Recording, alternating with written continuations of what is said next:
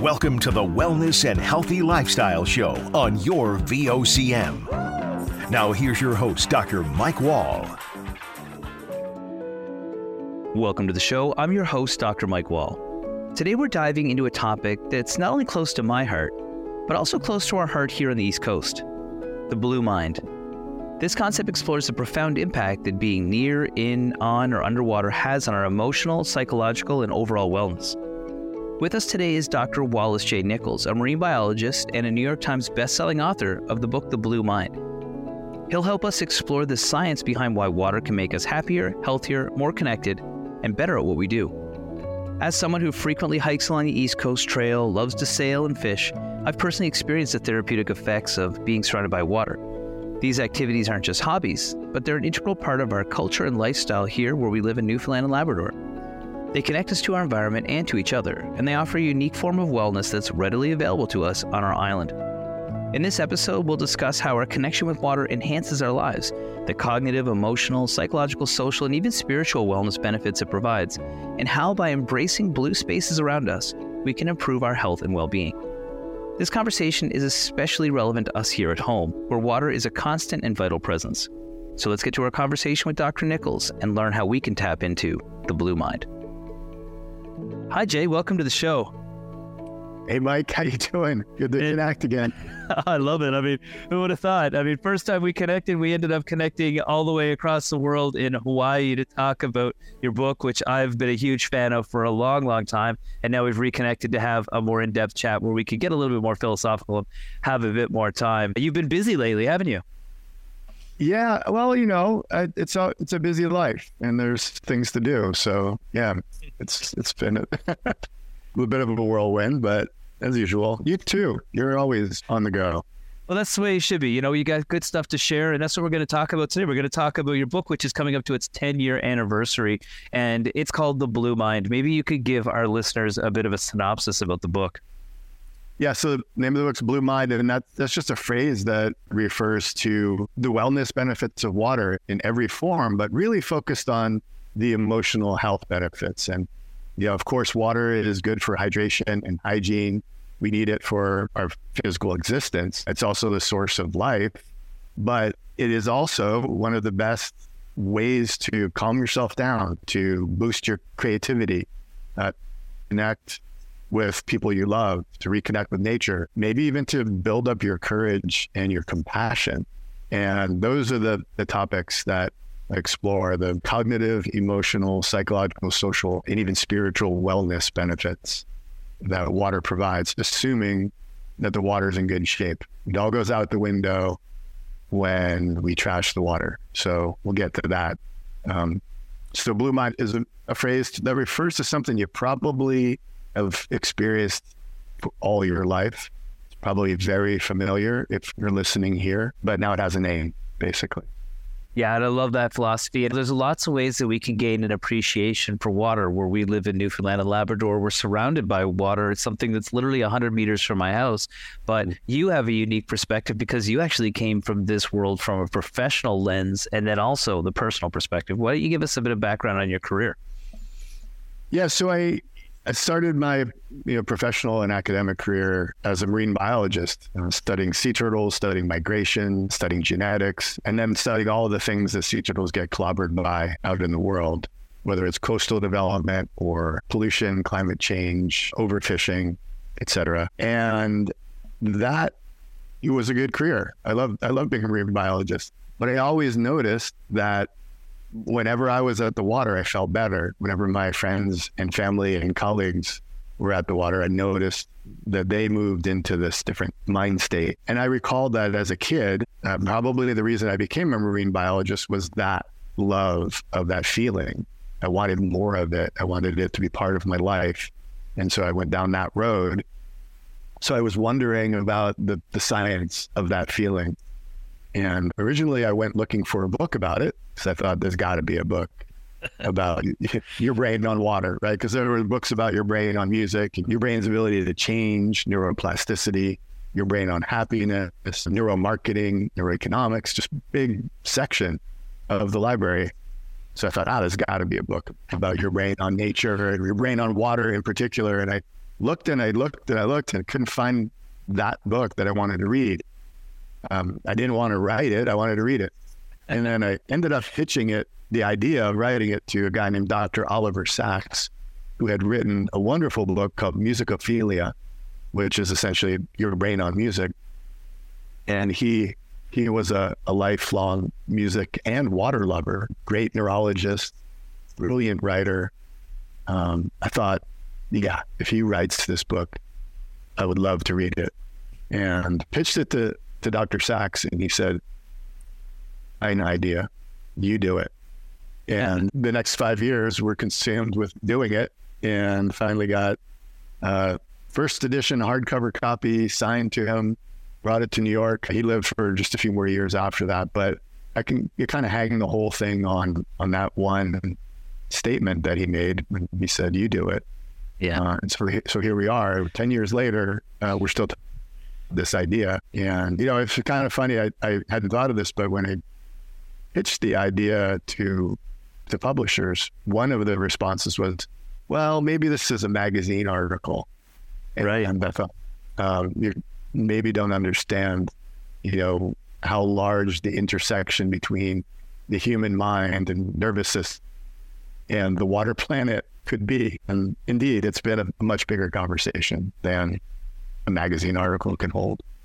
And I think that everybody has experienced that. One of the things with your book, and by the way, if people are trying to find the book, I had to go online to get it for Christmas, people, because there's no copies left. You were on our show this year, and we were able to take some of the the tidbits of information that you were sharing with us, and and some of the things you talked about were those physiological responses that actually happen to us when we're near water. And and like you said, I think sometimes people don't realize the effects, but maybe you could walk through some of the things you found. Because I'm sure going into it, you were like, okay, water makes us feel good. I know it. And from a science perspective, I have some understanding, but there's actually some really, really profound things that happen to us when we get close to water, right? Yeah, that's right. It sounds on, on the face of it, it sounds like a maybe a, a tweet, you know, not even a magazine article. It's yeah. like a, you could summarize the whole thing in, in a sentence. And when you start peeling away the layers and looking at it through our various senses, for example, which I do in the book, I break it up into all the senses and knowing that that's not how we work. We we experience all of our senses simultaneously, but to study it, you break them apart and then you put it back together. So when we step up to the water, visually, the world gets simpler. Normally, in in our modern days, our visual world is pretty cluttered.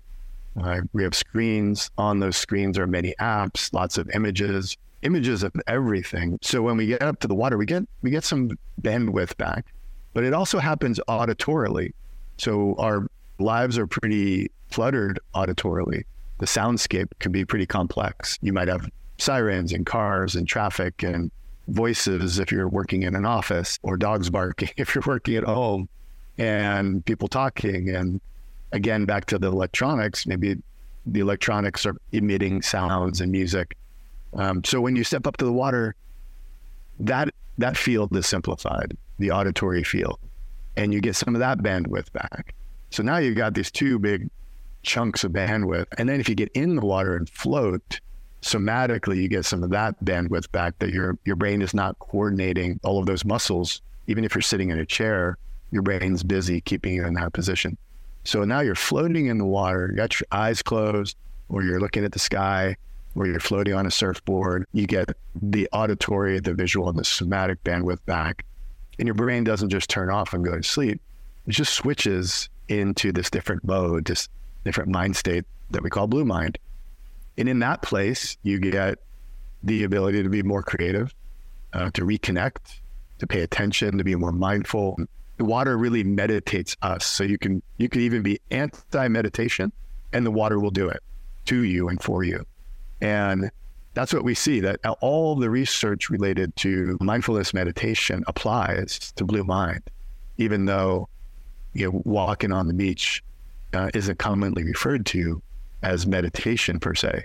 Mm-hmm. It's very meditative. So you've got all those benefits. Um, you throw in some exercise and you get the, the physical and mental health benefits of exercise mixed in with the calming effect. And then if you happen to be doing these things with someone you care about, you connect even more to them, which is a sort of medicine in itself. You know that reconnecting with the people around us, um, whether it's just a a better conversation or perhaps you've gone to the water for something more ceremonial, um, an important conversation or a vow or a memorial. And so all those things are going on and we we kind of undervalue that. We take it for granted. And when that happens we undervalue the water. Uh, we undervalue that experience. And when that happens we have problems typically. When we undervalue nature when we undervalue each other we tend yeah. to commit atrocities. We're talking with dr wallace j. Nichols and discussing the transformative power of the blue mind. We'll be right back after the break nutrition, exercise, keeping the cold at bay. Whatever keeps you feeling great, the Wellness and Healthy Lifestyle Show on your VOCM. Welcome back. We're here with Dr. Wallace J. Nichols exploring the incredible benefits of the blue mind. Let's dive back into the conversation. And I can think of all the times that you need a moment to think and you go stare at the water. I proposed to my wife by the ocean, right by our place. Yeah, right? Like, and, and I had a surgery, and my biggest milestone was to walk down to the water and see it each day. And like, that was my thing. And, and again, like, that's probably why your book resonated so much with me. But that I think is something that is very common where we live. But when you talk about this meditative state that it forces you into, because you can't look away from it. It's almost like looking at a fire. And I think about fire, I think about red. You know, one of the things is our mind isn't always in that relaxed state. We need that help to trigger it. What are the challenges we're facing with our mindset today where everything seems to be bigger, faster, more important, louder, blinking, whatever? How do we sort of reverse that? Yeah, you know, we, we did our first Blue Mind Summit uh, when I was working on this book. And this guy, Dr. Michael Merzenich, an eminent neuroscientist, he came and spoke. He actually gave the, the closing talk. And I mentioned him several times throughout the Blue Mind book. But he said something that that's just stuck with me. So we're, we we have a tendency to become addicted, whether it's to, to screens, to apps, to likes, to substances, uh, to exercise, to distraction.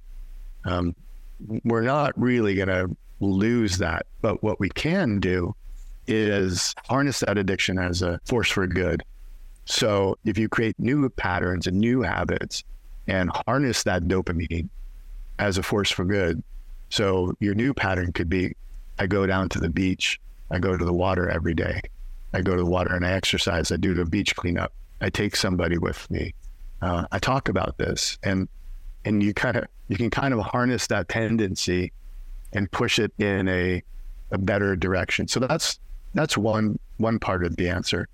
Um, the other part of the answer is we, as we start to practice blue mind and get used to it, and you start seeing the benefits that flow from that versus a more red mind, distracted, anxious place, uh, then those benefits are rewards. And we start to gravitate towards that and again, rewire uh, or reset our our minds. And you know, water is a pretty powerful way to do that in in all of its forms. Even if you're not near an ocean, you can still access blue mind through the water that you do have access to in your home, but also out in the wild. Well, that that leads you to a great segue into how can people get access to this feeling if they live, for example, in the prairies or somewhere that isn't surrounded by water. There, is it all water or is it certain type of water? Like what type of water actually causes this impact in our physiology? Well, I'm pretty ecumenical when it comes to water. So yes, all of it, assuming you're comfortable. So if you if it's the water that's coming through your ceiling in a storm mm-hmm. or flooding your basement or washing away your community, that's not what we're talking about, right? No. So speak that's more red mind. Yeah. Destruction. And so any water really it could be a bathtub. It could be watching the rain outside, uh, stomping around in puddles. It could be a creek, a river, a pond. People tend to think, oh, it, it, you can only get that feeling when you're standing at the edge of a, an ocean mm-hmm. or a Great Lake, but that's this is not true. It turns out that uh, a recent research study came out that said frequency is more important than size. Uh, having regular trips to your water, whatever it is, is more important than uh, occasional trips to vast water or having a water view from your home. Mm. Uh, so taking regular trips, regular interactions. So that's the habit building aspect. So when I work with people and they say, well, I don't have access to water, first thing we do is pull up Google Maps. Yeah. And zoom out and they go, oh, there's, a, oh, yeah. Oh, wait, look. Oh, there's a creek, there's a river, there's a pond, uh, there's bodies of water. There are fountains in our cities and towns. There are urban waterfronts. And then you get into your house, you got maybe a bathtub, a shower, uh, maybe a, a, a soaking tub or a spa tub on your porch or on your deck. Maybe your neighbor has one that you can jump in. Swimming pools, public pools, or swim clubs. Then we're getting down into it. Yeah. Even virtual water art. I bet there's some beautiful water art in your home. There certainly is in mine. And in part, thanks to you for that gift that you sent. And, you know, that that artwork gives you a little bit of a blue mind. And if you use it that way, it, it kind of works. So photography, painting, sculpture, music, poetry and prose, songs about water, really, uh, recordings of water, just the sound of water, they work and they help. You just got me there because I mean, in Newfoundland, music is huge. Like we have a huge arts community where we're from, and there's so many songs about the water. There's been a lot of tragedies of water, but the water has brought us a livelihood with fishing and it just surrounds us in everything we do. And uh, one thing that's really unique about where we live is the majority of artwork in people's homes is of our area where we live because we live in such a beautiful part of the world. And so all those things are really resonating. And now I'm going to put my scientist hat on, so you can put yours on here too. And for people that are look think about this anecdotally, it totally makes sense. I'm sure they're completely agreeing with it, but there are specific physiological responses that occur to us when we get near water. What are some of the things that happen to our physiology specifically in your research you found? Yeah, so what we've seen is that our, our breathing rate slows. We have well, we have something called the, the mammalian dive reflex, which is people are becoming more interested in because they're jumping in cold water. That's become a, a phenomenon: open water swimming and cold plunging. But what we see is everything that suggests that your your body and your mind is calming down. The, the physiological representations of that are notable and measurable. So heart rate slows, breathing rate slows, skin temperature drops, even when looking at a body. Right. So we see the neurological responses. We see the, the, the more common physical, easily measured heart rate. But if you take somebody's saliva you'll see cortisol levels will drop after practicing a bout of, of blue mind. There's also a great body of, of work on the science of awe and wonder. And turns out this feeling we call awe changes our bodies and minds as well and sets us up to be more pro social, more empathetic, and more compassionate. Fascinating, right? So, back to the art, if nature is the number one source of awe, and art and music make nature portable. Now we can take that experience of the water, nature, of wildlife, and take it with us. Mm-hmm. And so music and art and prose make that awe that nature provides more portable. And we can wrap it around our lives. We can hang it on our walls. We can make sure we get little shots of it little reminders throughout the day. You turn off the TV and just turn on some water. Ideally, the ones that you recorded with your device when you were at the water, because those seem to be the ones that resonate the most. Right. Um, generic water sounds are great in a pinch or somebody else's recording. Could be beautiful, but there's something about the photo that you took or the painting that you made or the poem that you wrote or the recording that you made at the beach that when you go lean on it, it brings you right back there in a, in a bigger way and um, more emotional valence, they say.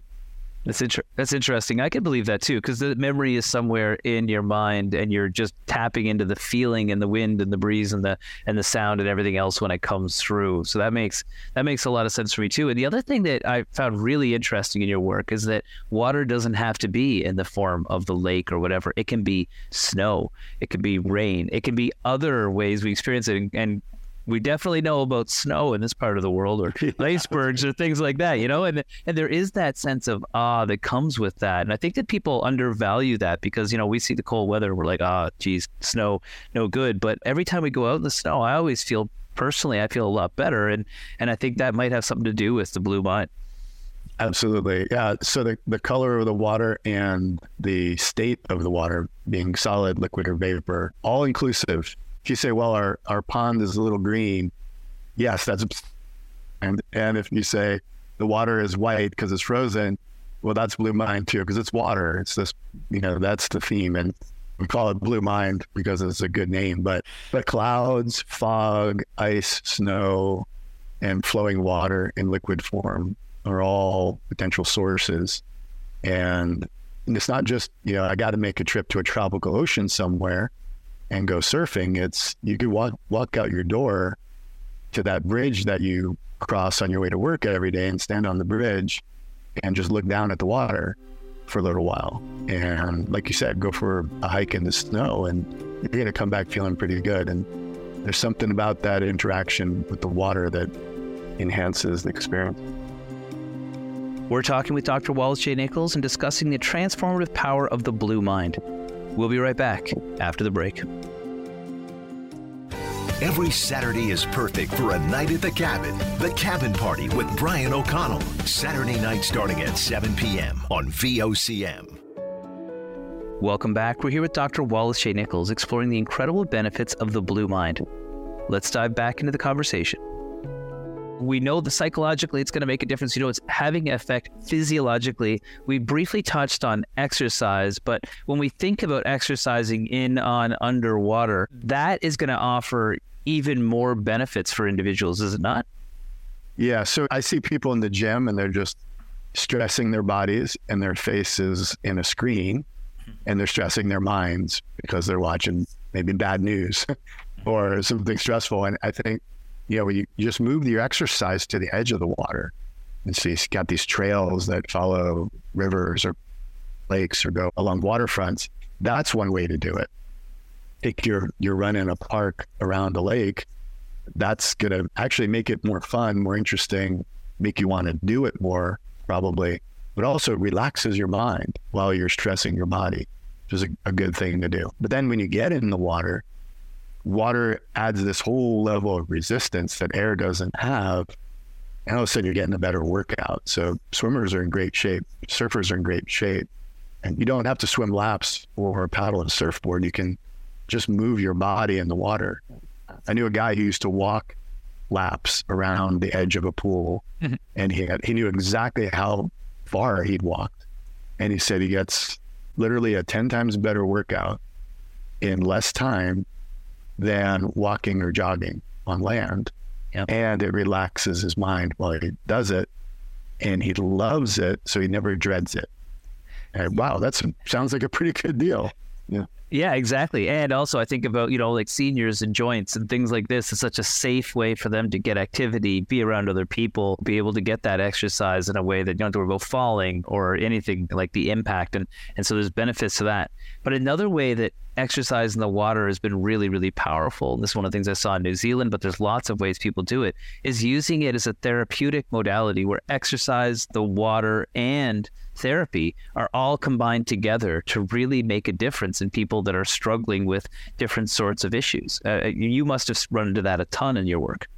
Yeah, all the time. And why wouldn't you want to get that that double benefit if you can? And and the, you know the, the injury avoidance is is really important, especially for people as they age. But uh, I, I know a lot of athletes, it's elite athletes that have moved a lot of their training into the water just to reduce the possibility of the risk of injury during training. And so obviously there are certain sports and skills that you can't train for all the time in the water. Remarkable what you can do um, with a deep end and a shallow end and some some weights and some hand paddles. You can you can really move your body in lots of different directions and reduce the possibility of throwing something out uh, and you know interfering with your season and sidelining you. So we see it in both aging folks, but also in elite athletes. And that means there's room for all of us in between there. I, am not an elite athlete, but I, I love working out in the water. Try to do it every day, you know. Cool. Yeah, Michael Jordan rehabbed his ankle second year into his career in the water almost exclusively, and he was back in back in no time. And when I also think about the impacts of water, I think that the ocean and the natural elements of water in particular, whether it be ice or snow or trekking or things like this, it, it offers a challenge to us. Is that why it's used when it comes to helping people overcome challenges in their life. Like think back to like the Restoke program that I visited when I was in New Zealand that used surf therapy and, and said life is like the ocean. Sometimes it's big and angry and sometimes it's calm and smooth. Is there a bit of a metaphor that all of us can relate to when we see how it changes, you know, depending on the day? If it was easy, it probably wouldn't work as well. So we can't breathe underwater. Um, big, forceful water requires a, a skill set and the, the process of acquiring those skills can be part of the therapy. What we see with veterans and first responders and people dealing with post traumatic stress is that part of the process is learning and getting better and overcoming that challenge and feeling empowered and feeling strong, especially veterans, because sometimes they've come from a, a place where, well, they had they had these big expensive resources and it, there was constant challenges. And so learning to surf and learning to dive provides that camaraderie but it provides a never ending challenge. There's always a bigger wave. There's always a, a new place to dive with challenging conditions. And and the water's unforgiving uh, in those environments sometimes. So there's a there's a tension there that I think really works for different kinds of therapies, whether it's free diving and, and surfing and and even paddling, whitewater whitewater kayaking. Mm-hmm. Oh, I, I, can believe that completely. And the other thing that's really interesting is that you were the, the first person to write a book specifically on this topic, but there are other forms of literature that have alluded to this. It's almost like this inherent knowing that it is good for us and that it does heal people. And I think about like, you know, what what is something turns to for literature that helps them heal are like spiritual texts. But when I went to New Zealand, I saw the Maori people completely immerse themselves in the philosophy that water is all powerful when it comes to healing. How have spiritual traditions sort of taken this into account? Yeah, I would say you can't really overstate that. Every spiritual tradition, every cultural tradition, uh, every sacred text refers to this idea. Of course, you know, hydration and hygiene, but every sacred text and tradition will spot on discuss that water is medicine, water is therapy for our, our minds, our bodies, our hearts, and our souls. Um, in the Judeo Christian tradition, I'll give you an example. The 23rd Psalm, which some people are familiar with, that's the one that starts, Yea, I walk through the valley of the shadow of death. So to me, that's a bad day. The valley of the shadow of death. Red mind, that's pure red mind. Goes on to say, uh, King James, 3,000 years ago, wrote this song that said, you know, if, if you're having a bad day, a bad week, a bad month, get down to the edge of the water, it will soothe your soul. That's what it says. And thousand years ago. So fill in every other culture, every other spiritual tradition has a similar, if not more developed take on blue mind. And so what we're doing over here and you know in this in the 2020s is saying yes and that is all true and powerful and has always been true here's the science to remind us for those who need it. And let's practice it. Let's not roll our eyes at those wisdom traditions. That would be dumb. Mm-hmm. Let's embrace them. And if you need the science, here it is. Read up. And then let's turn it into something that looks like a practice that we can enjoy. So there are personal benefits, there are social benefits. It's good for ourselves, it's good for the people we care about. But then that extends to it's actually good for the water itself mm-hmm. when we update the value equation, the broken value equation, where we've undervalued water, we've undervalued each other. And this thing, Blue Mind, helps with both of those things. Uh, yeah. You, have probably seen this this situation where You leave everything, you put on your shorts and you get in the water. Nobody knows what you drive, what you live in, what how fancy or whatever is or it's a it's humbling. That's good. That's really good for humans to be humbled in that way. We're talking with Dr. Wallace J. Nichols and discussing the transformative power of the blue mind. We'll be right back after the break. Saturday morning, join us for the Irish Newfoundland Show. Send your request to irishnl at vocm.com or submit them online at vocm.com. Welcome back. We're here with Dr. Wallace J. Nichols exploring the incredible benefits of the blue mind. Let's dive back into the conversation. I just got back from Morocco where water is becoming scarce, right? And there are efforts, they're very environmentally conscious. They're trying to make a difference in that. But when you look around the world, water is becoming one of the most valuable resources in the world for people because it's so essential to life. How does gaining an appreciation for what water is doing for us change our attitude towards it? And how does that fuel things like environmentalism and taking care of our waterways?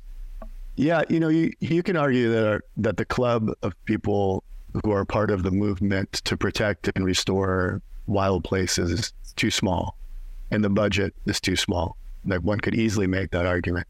So, how do we make it more important? Because we, we know that if if we lose nature, we we lose the whole shebang. Really, we depend on the environment for our lives. So, how do we get more people to care more and vote more and act more and volunteer more and even donate more, be part of the Save the Planet Club. Well, part of it is telling a better story. And the story that you're a bad human and it's your fault and we're all going to die is not a good story. We've been trying that one. Bombarding people with factoids doesn't necessarily help. Some people are into that, but most people aren't. When you touch people's hearts and you say, you know, that that lake there that we want to get back into healthy shape, that's where you grew up making your best memories. That's where you proposed to your spouse. That's where you held that important ceremony. That's where you said goodbye to your father for the last time and spread their ashes. That's where you will possibly go and have the best moments with your children and your grandchildren. That is a source of creativity and peace and freedom and dignity and courage and compassion in your life and always has been.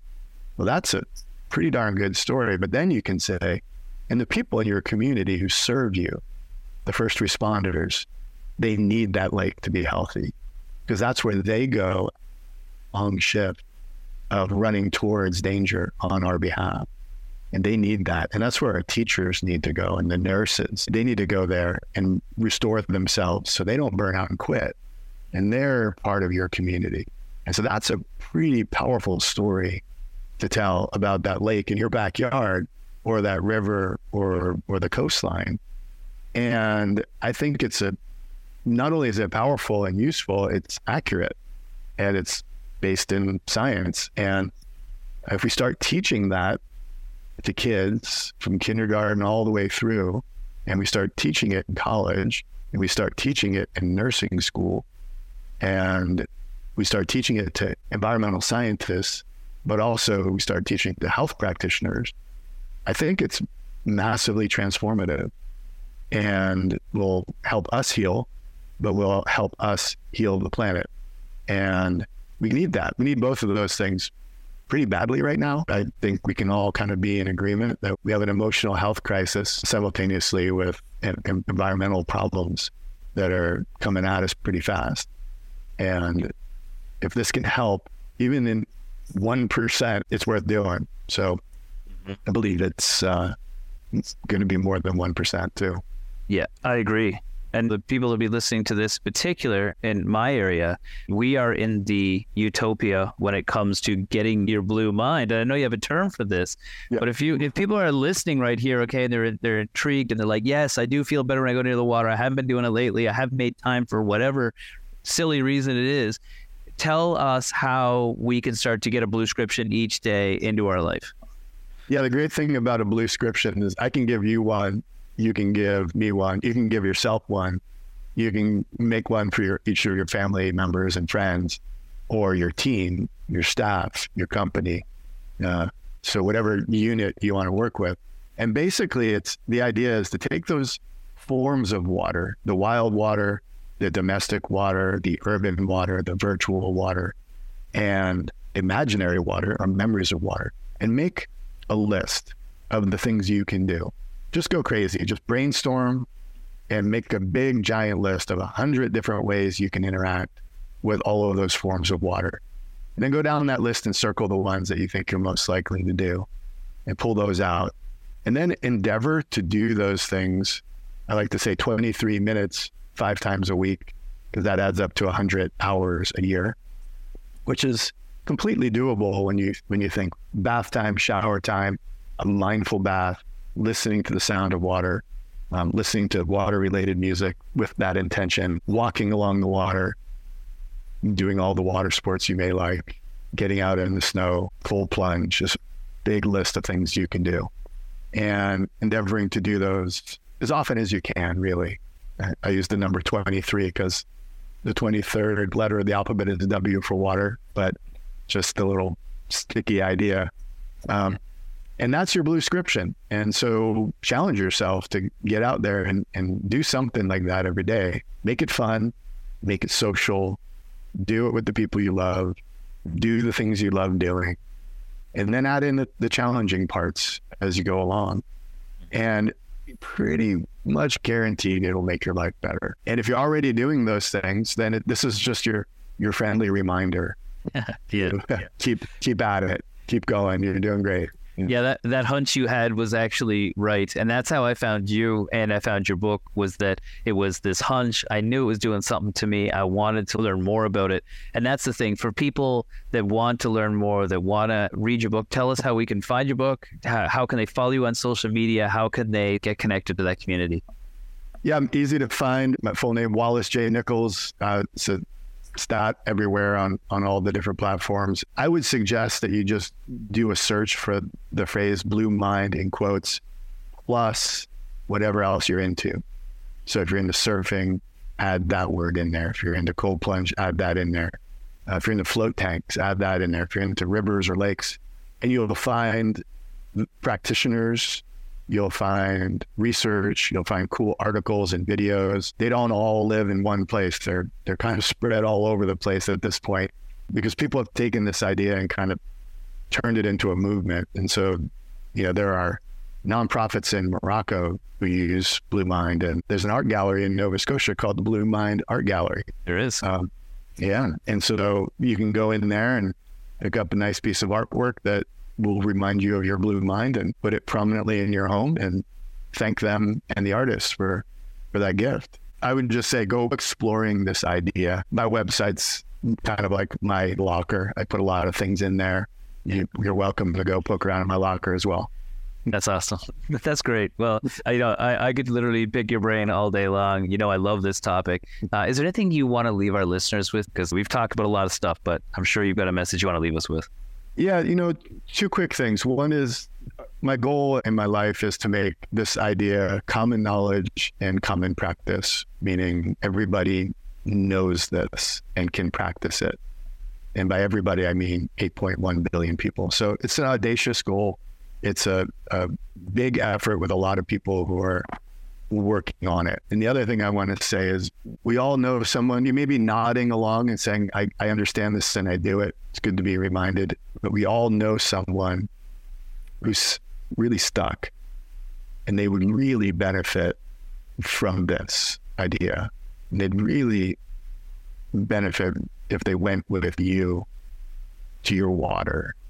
So that's what I'd like to end with is we all know somebody who we know where they're sitting right now. We know where they live. We know their name. We know the color of the couch that they're glued to. We may know why they're in that stuck place, in that red mind, gray mind burnout. Go get them. Grab, take them by the hand and say, hey, we're going to go get some blue mind. Just come. And then just go and jump in the water or plow through the snow in your boots or take a cold plunge or take a trip somewhere or just do, do it and it might it might save their life. It might make their life a lot better and lead them out of that that great place. And I see that all the time. And there's so much need right now in the world for all kinds of reasons. People are burning out. So go, yeah, the plus one idea. Just go find someone, you know, take care of yourself, and then bring somebody with you. I love it. And it's so nice when you've got somebody like yourself who's using their education and their experience for good. This book really made an impact on me. I know it's impacted a lot of people that I care about in my life. And I just wanted to say thank you so much for being so generous with your time and for joining me today on the radio. I, I really, really appreciate it. I appreciate everything you're doing over there as well. And thank you for including me in, in this idea. I want to thank Dr. Nichols for joining us today. It's been a really interesting conversation that's resonated with me on a personal level, as I'm sure it has for you too. We've gained valuable insights into the incredible impact that water has on our emotional, psychological, and overall wellness. It's valuable to know that being near, in, on, or underwater can significantly enhance our lives because it's something that's readily available to us here in Newfoundland and Labrador. We're surrounded by the ocean, lakes, ponds, and streams that shape our daily experiences, and now we know they can shape our health. For those of you interested in learning more about the Blue Mind and the wellness benefits of water, I encourage you to check out Dr. Nichols' website, wallacejnichols.org. There you can find resources, research, and ways to integrate Blue Mind practices into your own life and enhance your connection with water and improve your own well being. His book is also a must read and is available at all major bookstores and online. Thanks for tuning in and exploring topics that touch our lives here in Newfoundland and beyond. I'm your host, Dr. Mike Wall. We'll see you back here next week for another episode of The Wall Show on your VOCM.